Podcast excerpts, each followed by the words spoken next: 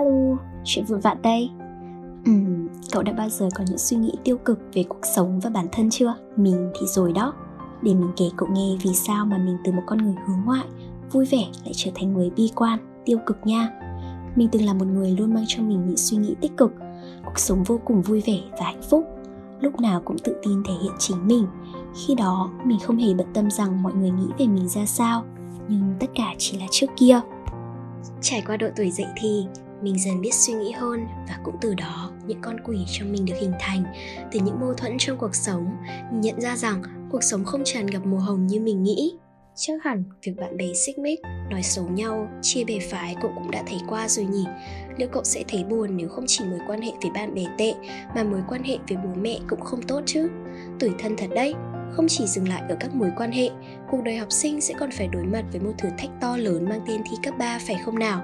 Khi đó mình đã nhận quá nhiều áp lực và mình cảm thấy bản thân thật vô dụng, tự ti lắm. Nhỡ cậu ấy không có ấn tượng tốt về mình thì sao? Nhỡ mình thi trượt thì sao? Nhỡ mình kém điểm bạn ý thì sao? Hàng vạn câu hỏi nhỡ như hiện lên trong đầu mình. Càng tự ti, mình nhận thấy khoảng cách giữa mình và bạn bè ngày càng lớn. Điều đó đã níu đôi chân mình lại trên con đường đua điểm số và đó chính là sự kỳ vọng quá lớn của người khác dành cho mình. Chắc hẳn nghe tới đây cậu cũng đã mường tượng ra được một cô bé thảm hại như thế nào rồi nhỉ? Tính tình của mình thay đổi một cách chóng mặt. Mình dễ cáu gắt với mọi người xung quanh. Câu cửa miệng luôn là đi ra, đang quạo. Từ sự tiêu cực và tự ti về bản thân đó mình đã dần xa cách mọi người, thu mình lại một góc và cảm thấy một mình sẽ ổn hơn. Và kết quả không nằm ngoài dự đoán của cậu đâu. Mình mất dần các mối quan hệ bạn bè, tự cô lập bản thân và chỉ còn đúng một người bạn thân duy nhất. Tuy vậy, việc ở một mình đã giúp cho mình có không gian để suy nghĩ mọi việc một cách thật thấu đáo, ứng xử một cách thật thận trọng và trở nên cầu toàn hơn trong mọi việc.